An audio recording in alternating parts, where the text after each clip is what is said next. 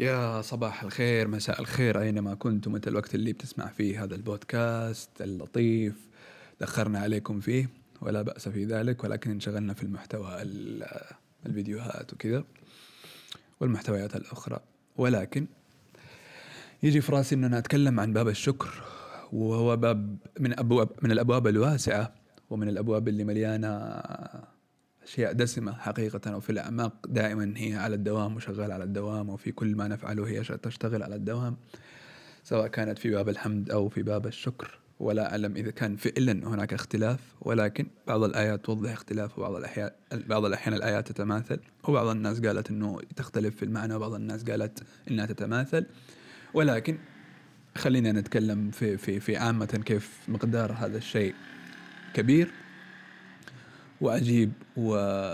وصراحة لفتني في مرة من المرات إنه أنا من ضمن الأشياء اللي أسويها في في في كثير من الجلسات أحيانا أختار جزء من التمارين إنه يكون يعني تمرين الشكر أسميه أو إنه الواحد يقعد يمارس الشكر. وهذا التمرين في مرة من المرات قلت لأحد الشخصيات اللي كانت معايا في الجلسات وكانت مستغربة إنه ليش أنا ممكن أسوي هذا التمرين. و كذا في نفسي قلت أشرح ولا ما أشرح؟ طيب إيش القصة؟ طيب. بس فقم قلت إنه والله يا أخي هذا شيء مهم وهو مش بس أهميته في إن أنت تستذكر النعم وانه أنت تؤجر على ذلك بعيدا عن هذا كله طبعا. كنا بنتكلم في قد إيش أو لما ذكرت لها ذكرت لها بقد إيش أصلا بتتغير أشياء في الداخل وقد إيش حاجات كثيرة في في النفس. بتتغير ونظرة العقل بتروح للزيادة وقد إيش المسارات العصبية أصلا لما جو يرصدوها حسب حسب كتاب You Are the Placebo في دكتور جو ديسبنزا أعتقد آه، كان يتكلم في هذه القصة قد إيش لما جو يرصدوا هذا الحدث في الداخل بأجهزة لقيوا إنه والله في مسارات عصبية بيحصل لها تغيير بموجب هذه الممارسة ألا وهي ممارسة الشكر واستذكار النعم و والخوض في, في, في العمل فيها بلا شك. ولكن أحب أشارك أشياء كمان أبعد من كذا ويبدو لي إنه هذه أشياء شاركتها قبل كذا في في اللايفات و في أوقات مختلفة. ولكن تعال نتسع اتساع أكبر في هذا الموضوع الجميل والكبير والعظيم حقيقة. اللي اللي بموجبه أشياء كثير بتتحرك في في الكون أصلا صح؟ يعني الكون يبدو لي إنه يتحرك كمان ب ب بطاقة الحمد. وهذا من من جميل ال ال الآيات. واحب انه أنا أستذكر الآن آيات وتعالنا نشوف هذه الآيات كيف فين بتودينا وإيش بتغطي وإيش ممكن تربط بإيش. وتلاقي إنه الشكر هذا مربوط بطاقات في باب الرضا وفي باب الصبر وفي باب التقوى وفي باب ها مرتبط باب الشكر وفي باب العبادة نفسه. فتعال تعال واحدة واحدة نمشي مع الآيات ونشوف ما مدى السعة اللي فيها. وهي آيات يعني مختارة واستذكرتها وإن شاء الله أنا إيش أحسن في في استذكارها أو في قراءتها على حسب هي قدامي ولا لا. بلا شك بداية آه نعلم نعلم أن في في في في أبواب الشكر عملا. تأتيك الزيادة صح؟ في باب لئن شكرتم لأزيدنكم. آه وهو باب كبير بلا شك في إن أنت تستذكر وتخلي دماغك دائما في حالة شكر. بلا شك هي سعة لأشياء تدخل لك من من حيث لا تدري ولا تحتسب زي ما يقولوا في باب الأرزاق كلها. لأنه أنت في حالة ملتفت لجمال الأشياء وإن كان في معاناة وأنت في دائما في حالة شكر يسهل لك الله أن تلتفت لبواطن هذه المعاناة. وترى ما فيها من جمال يخدم رحلتك. فباب عجيب وباب جميل وباب آه، يستحق إنه يكون في بودكاست كذا طويل. طيب آه، من من أحد الأشياء اللي أحب أذكرها إنه إنه تعال تعال نحاول ها ولما جيت أحاول أعرف الشكر وبعيدا عن الحالة التحليلية عشان ما تعلق فيه ولكن لو أجي بقول آه، طيب الشكر إيش هو عشان أعرف أسويه هي استحضار مشاعر اكتفائية لشيء تملكه أو من خلال شيء تملكه أو عندك أو أو ترى فيه الخير وتستذكر هذا الشيء استشعارا واستذكارا كشكل صور أو أيا كان الطريقة اللي تستذكر فيها. وتركيز وتوجيه التركيز على هذه الأشياء. هذا بداية وممكن يكون لفظا والقلب يتوجه بذلك تباعا وممكن تزداد فيه القصة وهو أحسبه الشكر الحق في أن أنت تخرج من ما رأيت فيه الخير عندك وتشاركه أو تستعمله أو تزيد منه بالعمل فيه. فبالتالي تفهم حقيقة الشكر وطاقة الشكر وبالتالي تدخل في طاقة لأزيدنكم تباعا صح؟ بموجب هذا الفهم العالي. طيب. تعال نشوف الآيات اللي, اللي موجودة ونشوف إيش ممكن آه، نطلع منها ونستفيد منها.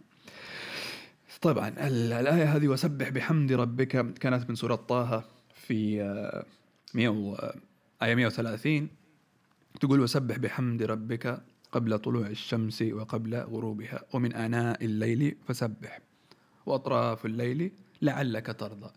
إذا أول ارتباط في باب الاستحضار الجميل هذا في إنك تدخل في طاقات الرضا. تباعا بموجب هذا التركيز اللي حاصل فأنت تعي حقيقة ما تملكه وما ما يوغشك العقل بهذه المقارنات وإنه يشوف الناس وكيف أوه أنا ما عندي وأنني صح. ف فاستنزف طاقيا. وبهذا السلوك الحامد الشاكر تباعا تدخل في طاقات الرضا. والآية اللي بعدها تقول واصبر إن وعد الله حق واستغفر لذنبك وسبح بحمد ربك بالعشي وال والإبكار أو والإبكار. طبعا والإبكار. طيب. إذا هنا أمر بالصبر مرتبط ب ب بالاستغفار واستذكار الحمد. إذا هي من المعينات الصبر بلا شك أن تستغفر وأن تسبح بحمد ربك بلا شك. فتعي تعي وتستسلم ها لوعد الله الحق كله. بعدين برضو في نفس في نفس الصياغ أو في سياق الصبر في سياق الصبر بيقول واصبر لحكم ربك فإنك بأعيننا وسبح بحمد ربك حين تقوم ومن الليل فسبحه وإدبار النجوم. اذا وكأنه يذكر هنا مواعيد التسبيح بحمده. وفي نفس الوقت بيدلك ها على الأبواب المعينة في باب الصبر وهو من الجمال. وطبعا آه، في باب في باب التسبيح بحمد. يعني يخفف من تلك ال ال ال الايجو أو الاستكبار وهنا كان إنما يؤمن بآياتنا الذين إذا ذكروا بها خروا سجدا وسبحوا بحمد ربهم وهم لا يستكبرون. اذا وكأنها عملية توزن هذا الاستكبار في الداخل بإدعاء أنك تملك كل شيء وأنه يجب أن تأخذ من كل شيء. لتصبح الأفضل ها؟ فتدخل في هذه الطاقة التي تتخفف فيها تباعا. آه، يحصل التدفق ها؟ التدفق يحصل بموجب هذه العملية. ومن الجمال أن أنت تعي حقيقة أن الأشياء كلها تسبح بحمد الله صح؟ ومن الآيات اللي اللي يعني سبحان الله عز من قائل تسبح له السماوات السبع والأرض ومن فيهن وإن من وإن من شيء إلا يسبح بحمده. ولكن لا تفقهون تسبيحهم. إنه كان حليما غفورا. في الإسراء 44 تحققوا من بعد إذا كانت فعلا كذا. ولكن وإن من شيء إلا يسبح بحمده. فيبدو لي أن حركة ال ال الكون كله تتحرك بهذا التسبيح. تسبيح شكر لما هي أو لما تملكه من من عطايا. على سبيل المثال وهذا الشيء اللي جاء في رأسي إذا كانت نعمة الشمس أنها تضيء وتدفئ وتسخن وتنقل الطاقة وتساوي عملية الانتروبي زي ما يقولوا. إذا هي تشكر على الدوام أو تحمد أو تسبح بحمد بهذه العملية الدائمة بأنها كل يوم تؤدي عملها. والله أعلم. هذا شيء جاء في راسي طبعا في باب العمل فيما تملك والتسبيح فيما تملك والحركة في باب. ومن من الأشياء اللي اللي حسيت فيها فرق شوية في باب الشكر هو انه الأشياء فيها عطية أو شيء أخذته أو شيء امتلكته ولا تدركه فعلى سبيل المثال يعني لا تلاحظ الحمد هي عملية عملية ثابتة. وكل ما مارستها تدخلك في الطاقات اللي ترجعك للحالة أو لفطرتك السليمة. والله أعلم. ولكن شوف هنا في باب الشكر. ولقد آتينا لقمان الحكمة أن أشكر لله ومن يشكر فإنما يشكر لنفسه. لو لاحظت أنه آتاه آتى لقمان الحكمة و... وأن يشكر عليها. إذا في في أشياء بتحصل عليها. ولقد آتينا وأن يشكر فإنما يشكر لنفسه ومن كفر ف... فإن الله غني حميد. في لقمان آية 12 ف... فلو لاحظ هنا في حاجة. كأن كأن كأن الآيات بتدل على أن الشكر في حاجة أنت أخذتها فاشكر عليها. وتحرك بموجبها. طبعا عشان برضو ما أدخل في في في هذا الاختلاف ولكن هي ملاحظة بسيطة ولكن نكمل في نفس السياق اللطيف في باب الشكر والحمد والامتنان على ما تملكه وتحريك ما تملكه آه، أو ما تعتقد فيها الخير عندك أو ها حرك حرك العملية ليكون أو لتكون العبادة. وبرضه من ضمن الآيات قال وصينا الإنسان بوالديه حملته أمه وهنا على وهن وفصاله في عامين أن أشكر لي ولوالديك إلي المصير. في لقمان برضو 14 بعدها بآية. آه فواضح هنا نشوف العملية أنه والله حصل في حاجة. آه كانت هنا أنه حملته أمه وهنا على وهن وفصاله في عامين. أن أشكر لي ولوالديك. إذا عملية كمان قد تخص غير الله. في في في باب الشكر. هذا إذا جينا نبغى نقول في فروقات ما بين الحمد والشكر ولكن لا تشغل بالك في هذا الباب. اتسع فيه كله.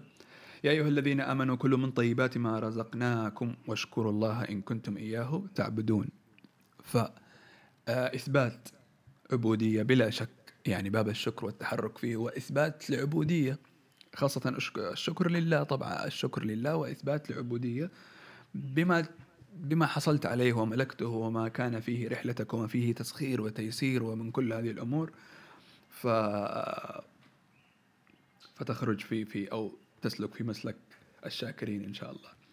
في من ضمن الآيات الجميلة اللي أحب أشاركها وهي يعني هنختم فيها إن شاء الله ويكون هذا الختام. آه كانت في سورة النمل في قصة سيدنا سليمان. خليني أقوم أقول لكم ال ال الآيات بعدين نشوف كيف. أنه بداية من آية خلينا نقول طيب ولقد آتينا داود وسليمان علما وقال الحمد لله الذي فضلنا على كثير من عباده المؤمنين. بداية. أوكي. وبعدين وورث سليمان داود وقال يا أيها الناس علمنا منطق الطير وأوتينا من كل شيء. إن هذا لهو الفضل المبين. اعتراف إذن مرة أخرى. وبعدين حشر لسليمان جنوده من الجن والإنس والطير فهم يوزعون. بعدين قال حتى إذا حتى إذا أوتوا على وادي النمل قالت نملة يا أيها النمل ادخلوا مساكنكم ولا يحطمنكم سليمان وجنوده وهم لا يشعرون. بدأت التفاعلات مع هذه القدرة اللي هو قدرة سيدنا سليمان في التواصل مع الكائنات. ف بدأ يرصد آه، سيدنا سليمان يبدو لي في هذه القصة أنه يرصد هذا الحدث أنه والله قادر أنه يسمع النملة ويفهمها وقادر أنه يستوعب هذا الشيء. بعد هذه الآية على طول تلاحظ أنه قال فتبسم ضاحكا من قولها وقال ربي أوزعني أن أشكر نعمتك. ها؟ فهم؟ و و و و وسأل الله أن يلهمه دائما أن يشكر نعمتك التي أنعمت علي وعلى والدي وأن أعمل صالحا ترضاه وأدخلني برحمتك في عبادك الصالحين. إذا كمان جميل جدا أن دائما تقول ربي أوزعني أن أشكر نعمتك أو ربي ألهمني أن أشكر نعمتك. فأحيانا نكون آه، نغفل عن ما نملكه أو يحصل لنا زي ننسى أو فأنك تدعو الله دائما أنه يلهمك بهذه النعمة من خلال هذه المشاهد زي ما حصل في هذه القصة. ومشهد النملة وأنه أدرك وهو يدرك ولكن يبدو لي أنه استذكر بهذا المشهد آه، سيدنا سليمان إنه قد قد إيش هذا الشيء عظيم فتبسم ضاحكا من قوله وقال ربي أوزعني أن أشكر نعمتك التي أنعمت علي. ف فقد إيش قد الأشياء أو على قدر ما تملك وأحسب إن إحنا في في في يعني حتكون صعوبة عندنا في إن إحنا ندرك كم نملك وكم التفاصيل اللي بتشتغل ومسخرة من أجلنا ولكن بهذا ال ال المطلب والذكر الدائم في أن أنت ربي أوزعني أن أشكر نعمتك. هو كأنك تطلب مطلب في داخلك أن تكون في حالة التفات دائم لتلك النعم تشكر عليها وتكون في في في حالة شكر دائمة. بلا شك آه، تدخل في الزيادة وبلا شك تدخل في الفهم وبلا شك تدرك أعماق في داخلك وبلا شك تعبد الطريق إلى الله بهذه العبادة الجميلة وتكون من عباده. الصالحين. آه وبس والله. فزي ما نشوف هنا هو باب كبير وباب واسع و وما زال فيه ما زال فيه يعني حتى في في باب تسبيح الكائنات آه، أو التسبيح بحمد. ولكن ذكرت ذكر بسيط في في آية تشمل كل التسبيح. الكائنات تسبيح بحمد طبعا. ويبدو لي أنه حقيقة التسبيح هي بحمد أي أنك تكون في حالة حمد وشكر. وبس يعني مشاركة خفيفة لطيفة قلت نتنقل فيها بلطف في باب الشكر عل وعسى أن نتسع فيه. ونفهم حقيقة لما نقوم نقول خليك في حالة شاكرة واستشكر واستذكر هذه النعم اللي عندك على الدوام وحاول أنه تطلب مطلب أن الله يلهمك في الزيادة في هذا الباب لأن فيه زيادة لك. ولكل من هم حولك يعني آه، حتلاحظ هذا الشيء وتلاحظ هذا الفرق دائما بهذه الممارسة الجميلة.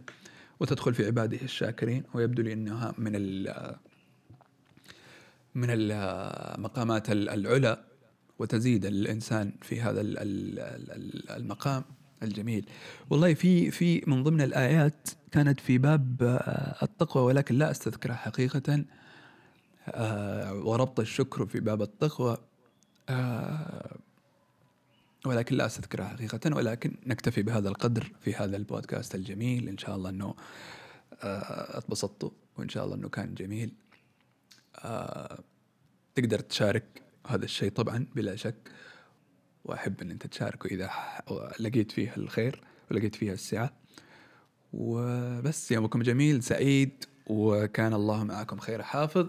كونوا بخير وإن شاء الله إنها إيش؟ يكون فيها فتح لطيف لنا جميعا. يلا الله معاكم. مع السلامة.